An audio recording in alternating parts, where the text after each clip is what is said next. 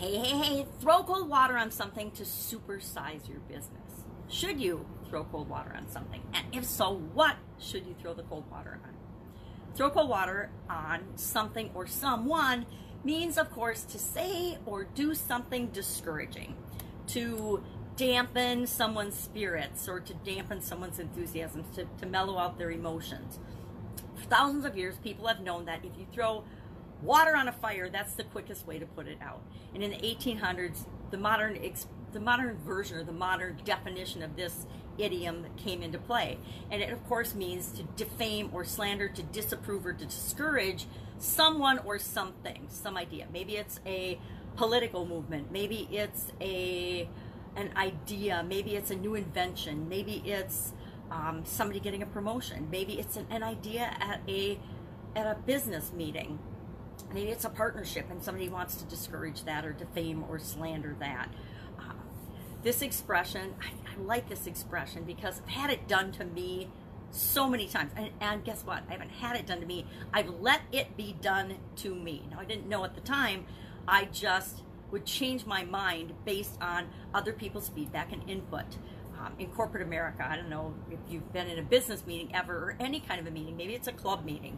Maybe it's a, you know school projects when you'd work on them together in, in college. You'd be assigned teams or groups. At least in my engineering classes, so we would um, be given. We'd be set into teams of four or five, and we'd have to do this big project. And we usually had to come up with what the project was, and then everybody be throwing out their ideas. And I remember one group was brutal. I had an idea for the project, and they just beat me up terribly about it and gave me all the reasons it wouldn't work. And so I backed down and we didn't do that idea. Well, turns out another group in the class did that same idea and they aced it. And we had like a competition in engineering classes. We'd have a competition whose project was the best. And the professors would judge it. And of course, we lost that competition because everybody in my group thought that was a stupid idea, so we didn't pursue it things like that happen not only in school but in business and, and in life all the time.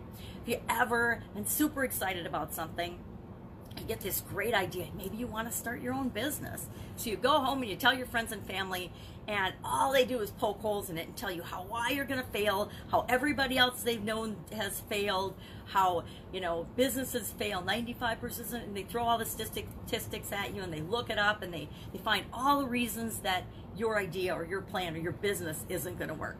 Anybody had that happen to them? Guarantee if you've started your own business, at least one person has either to your face or behind your back been derogatory about it. And, and what does that do when you hear about it? It dampens your enthusiasm. It makes you less excited about it. So how can you take this natural human tendency. And a lot of times people love us and they poke holes in our ideas, not because they want to hurt us, but because they want to protect us. Same thing our own ego does. Our ego, whenever we get a new idea or want to try something new or want to jump outside our comfort zone, guess what? Our ego throws all kinds of things at us to pull us back in, to keep us safe. And the people that love and care about us, they, they tend to do the same thing. Why? Because they do the same thing to themselves. So then they think that it's right to do it to us as well. Now, here's the rub it's up to us to to continue to do what's right for us. If it's right for you to start your own business, which obviously you're, you're listening to me, it is.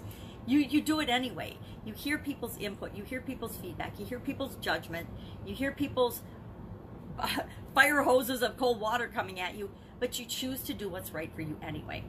Remember, what people think of you is none of your business. What people think of me is none of my business. It took me a lot of years to figure that out and, and come to that realization that it doesn't matter what other people think. It just matters what I think and believe and follow through and take action on because I believe it's possible for me. Now, where should we use cold water? Where should we throw cold water on something or someone if we want to and as we're growing and supersizing our business? You can think of a couple spots.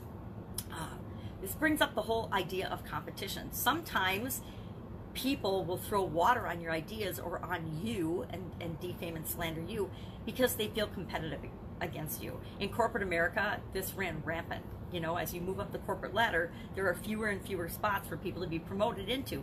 But really, everybody starts out in corporate America wanting to move up to the top and be a super high level executive vice president or president or CEO, right? Everybody, almost everybody I went to school with, aspired to that, to be a CEO of something. So there's lots of competition, and along the way, as people are getting promotions and things are happening, other people will talk about you and talk about your performance behind your back to your boss, to other people, and um, that kind of competition, if that happens in your ranks, is really, really unhealthy and not good for your company and your organization.